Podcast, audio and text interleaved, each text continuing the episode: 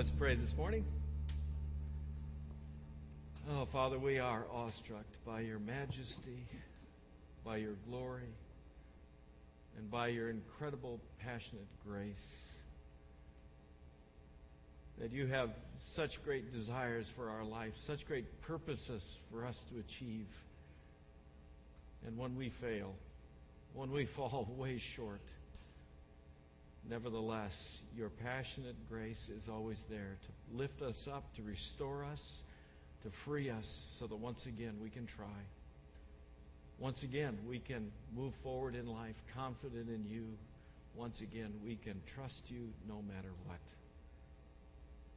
Lord, we just come before you this day, and we are in awe of your majesty and your grace and your goodness.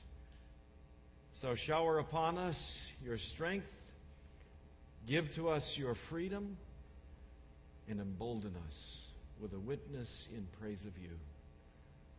We ask it through Jesus Christ our Lord. Amen. You go ahead and have a seat this morning? Well, we are uh, in summer, and uh, geez, I can tell by the empty chairs.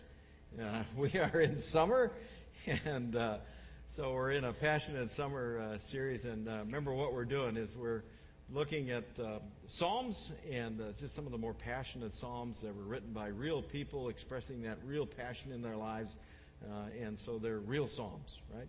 And so today we are going to look at Psalm 51. So if you look at your handout this morning, you need to grab your pen and write on there Psalm 51 because uh, the guy that put together that would be me forgot to put on there Psalm 51. Okay, so when you get home and you're wondering, what, what was that again? It's Psalm 51, right? So Psalm 51. And uh, Psalm 51 is just filled with uh, incredible uh, passion. Uh, and it's, it's uh, one that can inform us not only about the passion that God has for us, but equally also the anguish that we can experience in life. And it comes from uh, the experience of King David. And in order to understand the psalm, you need to understand uh, what's been going on in David's life. And so you can also write down on your, uh, on your handout there uh, 2 Samuel 11. Because in 2 Samuel 11, you get the experience that leads to uh, David's finally penning uh, this psalm of passion. The experience of David uh, is this this great king who was. Uh, you know, not only king of Israel, remember, this is the guy when he was young who stood up for the Lord over and against Goliath, right? Uh, this is the same guy that when the Ark of the Covenant came to Jerusalem, you know, he was out there dancing in front of the Ark of the Covenant. Uh, this is the same guy that Scripture says had a tremendous heart for the Lord. And yet, when we go into 2 Samuel 11, we see what can happen to any of us and what happens to David. David gets captured by the power of sin in his life. And it starts out in a simple way.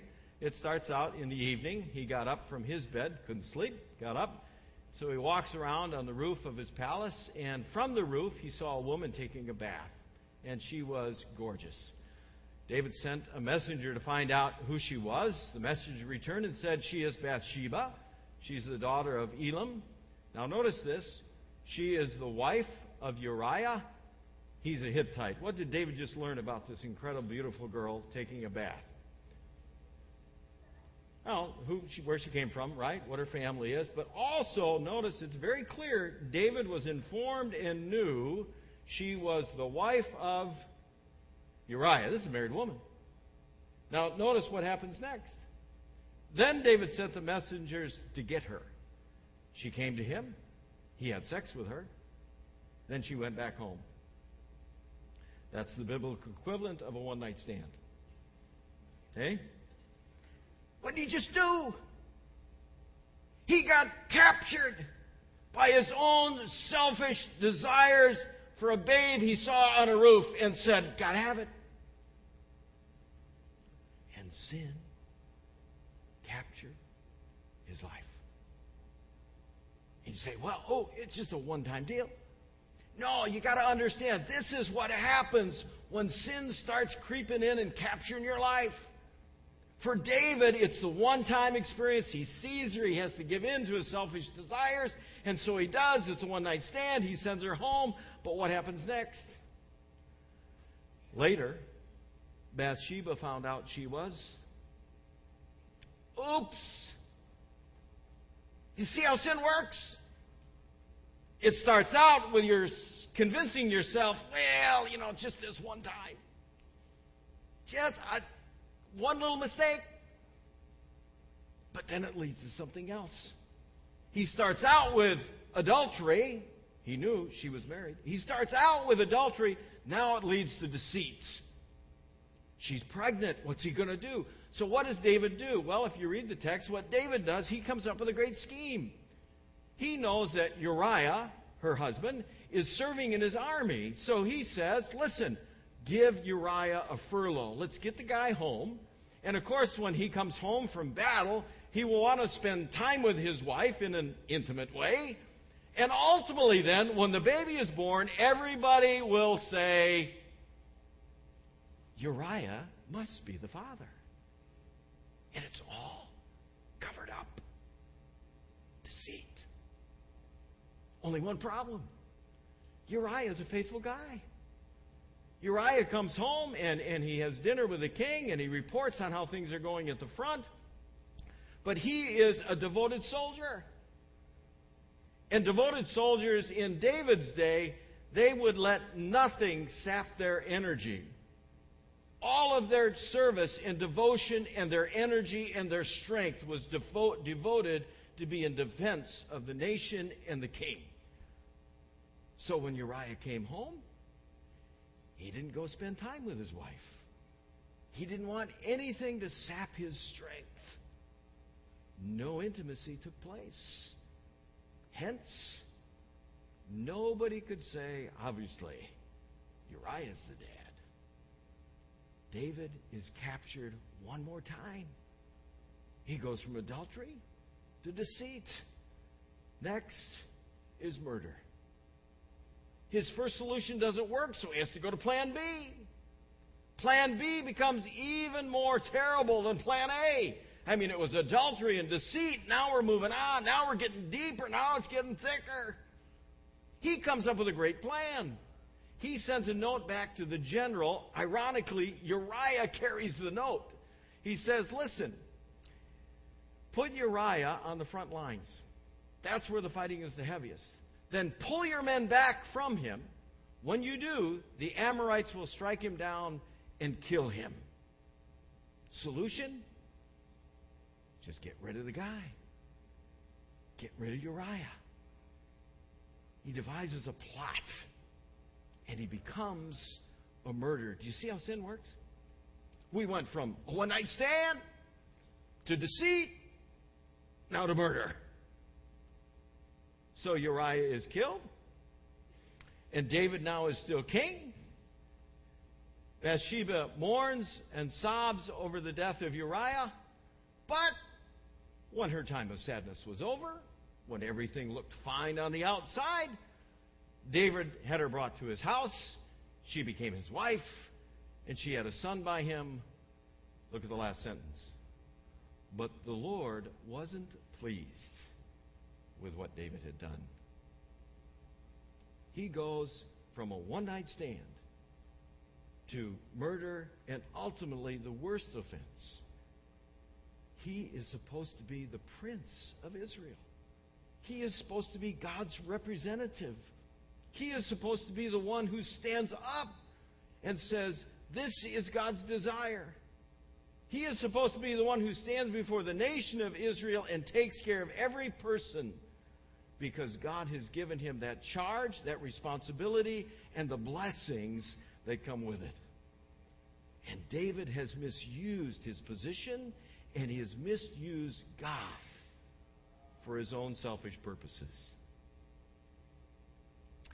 You see, this is what happens when the power of sin creeps in and takes over. And now we get to Psalm 51. Psalm 51 happens when David is confronted by Nathan the prophet.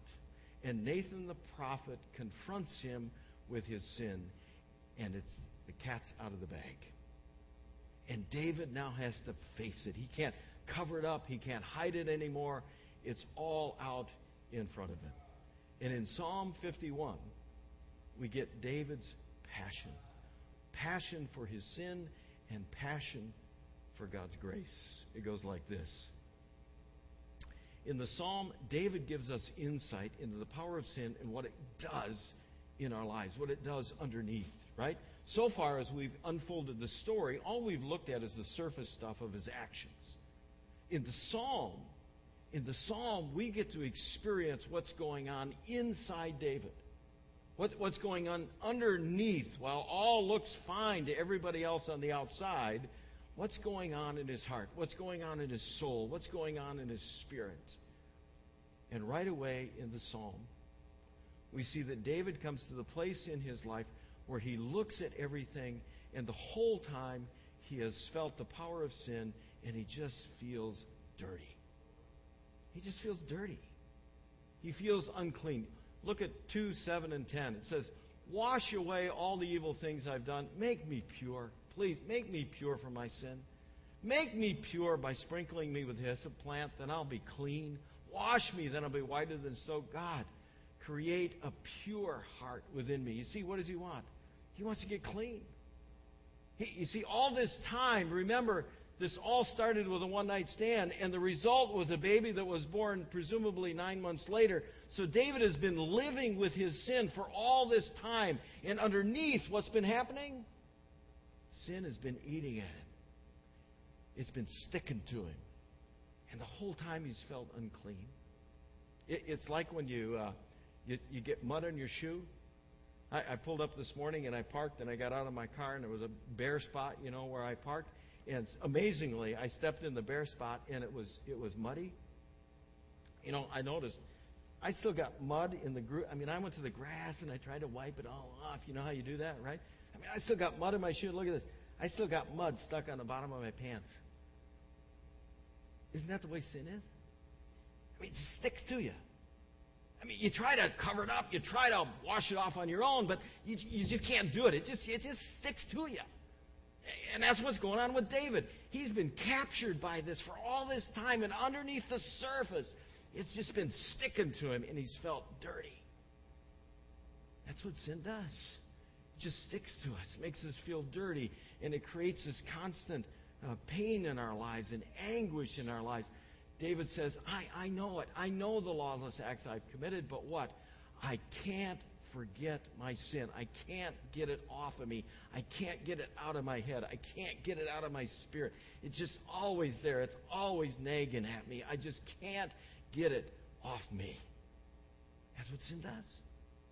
It just sticks to us and it, it keeps pressuring on us and it keeps giving us anguish and it weighs us down. David says, Let me hear you say, Your sins are forgiven. That will bring me joy and gladness. Why? Because he hasn't had it. He hasn't had it. Joy and gladness? No, he's been he's been weighed down by, by what's been happening in his life. That's what sin does. It weighs us down and it presses against us. And it's just always there pushing at us. David understands the power that's working and has been working in his life. And he even feels it in his body. I mean, physically, he even feels the anguish of what's going on in his body. He says, Let the body you have broken be glad. He is physically aware of the sin going on in his life. See what it does? See, this is passion, isn't it? He, he's pouring out the reality for us when we get captured by that same power in our life. And it leads us to the spirit that is negative and contrary in our life. He says, God, man, create a pure heart in me. Give me a new spirit that's faithful to you. Because the one I'm in right now, the one I'm in right now is captured by my own selfishness. The one I'm in right now just thinks about me. The one I'm in right now is just leading me into destruction. God, you see what sin does? And ultimately, he understands the worst of the power of sin that sin makes us feel and act and think like God is not even present in our lives. It, he says, Don't send me away from you. Don't take your Holy Spirit away from me. See, God hasn't changed in his desire for David. God, God hasn't changed his attitude in what he sees in, in what David's life ought to be and can be and should be under his power and rule and reign. He, God hasn't changed. God hasn't moved away from David. David has moved away from God to the point that David can't even see how God is working in his life. David can't even sense the, the power of God being unleashed in his life every day. David can't have an awareness that God is still there, God is still working, God is still active, God still has a purpose, and God still has a reason and a desire over his life. He feels abandoned. This is the power of sin. And so Jesus would be on the cross bearing the weight of sin and say, My God, my God, why have you forsaken me? David gives us the passion of what it is to understand the power of what sin can do in our life. And ultimately, he makes us so aware that sin destroys the possibility for us to make a witness. I mean, we know this is true, right? I mean, uh, people look at it and say, well, Christians, what? How can they talk to me about Christ when look at what's going on in their life? How, how can they make a witness? How can they tell me about how great God is when, when look how sinful they are? And that's what David's saying. He's saying, listen, you, you are the God who saves me. I committed murder. You take, take away my guilt. Why? Then my tongue is going to sing about how right you are no matter what you do. Lord, open up my lips because they've been closed. I can't talk about you because I'm captured by this by this sin. Lord, open up my lips so then I can speak. Then my mouth will praise you. You see, when we get captured in that sin stuff, it destroys our witness. And we become all about us and not about Him. Where does that leave David? For David, it is the understanding in this moment in his life when he's confronted with Nathan to be able to let go of everything about himself and instead to just trust God's passionate grace because of who God is. This is so neat in the psalm. He goes from just pouring out all about himself and all about his mistakes and all about his failures to just coming to that place in his life where he says, Listen, my only hope is who God is. And because God is a passionate God of grace. God, show me your favor in keeping with your faithful love. God, show me your favor because this is who you are. Not, not because of who I am, not because I deserve it, not because of me. God, show me your favor because it's in keeping with exactly who you are. Because your love is so tender and kind, wipe out my lawless acts. God, because of who you are, because of your passionate grace. You see, David has come to that place in his life where all he can do is say, I'm going to trust God no matter what. I'm going to trust God because I can't do anything about it anymore. I am broken. And when you trust God's passionate grace, it begins to free you so that you can step up. You can look at your life. D- David steps up and, and he looks at his life and he takes responsibility for everything that he's done before God. He's not playing the excuse game. He's not saying, well, it's because this person did that. I wouldn't have done that if she hadn't been on the, on the rooftop. I mean, what in the world is she taking a bath on the rooftop for anyway? I mean, if she hadn't been there, I wouldn't have those thoughts and those feelings, and I wouldn't. You, you know how that goes, right? I mean, he's not going down that path of trying to blame somebody else or make excuses about it. He is ready to just trust God no matter what and God's passionate grace and say, God, you got to be enough because I messed up. God, you got to be enough because I can't do it. And I failed. He says, I know. I know the lawless acts I've committed. You're the only one I've really sinned against. I've done what's evil in your sight. So you're right, God. You are right when you sentence me. You are fair when you judge me. See where he's at? He is ready to receive God's passionate grace because he is ready to own up. He's ready to own up and say, God, I failed. I failed. But you never fail. Your passionate grace never fails. And, and when he's able to do that, he's able to receive that passionate grace and all the freedom that comes from making that surrender. When he just makes that surrender, then, then he can just trust God's passionate grace no matter what. He says, You don't take delight in sacrifice. If you did, I, would bring it. You, you don't take pleasure in burnt offerings. The greatest sacrifice you want is a broken spirit, God. You will gladly accept a heart that is broken because of sadness over sin. You see how his surrender happens? And when his surrender happens, can't, you just feel the weight? Everything that we talked about before about what sin was doing in his life, can't, can't you just feel all of that just kind of being lifted away? David is ready to understand God's passionate grace. And when he does, when he own up, owns up to it and he just trusts God no matter what, he gets the freedom that only Christ can give, the freedom that only God can bring. And because of that, the next thing that happens to him, because of that, David now sees the possibilities of being able to move forward. I mean, before, remember, he was just weighed down, captured in the sin. It was stuck on him. Now he can look at life and say, because of God's passionate grace, I've got an opportunity because of passionate grace. God, give me back the joy that comes from being saved from you. I can have joy again. God, give me a spirit that obeys you. I don't have to do it for myself anymore. I can be all about God again. That you'll keep me going forward and keep me moving ahead. Then, then I'm going to witness. I'm going to teach about your ways. I'm going to be bold about telling other people. And sinners will turn back to you. Do you see the shift he just made? He went from just being passionate about God's grace, receiving God's passionate grace, to being passionate about God again.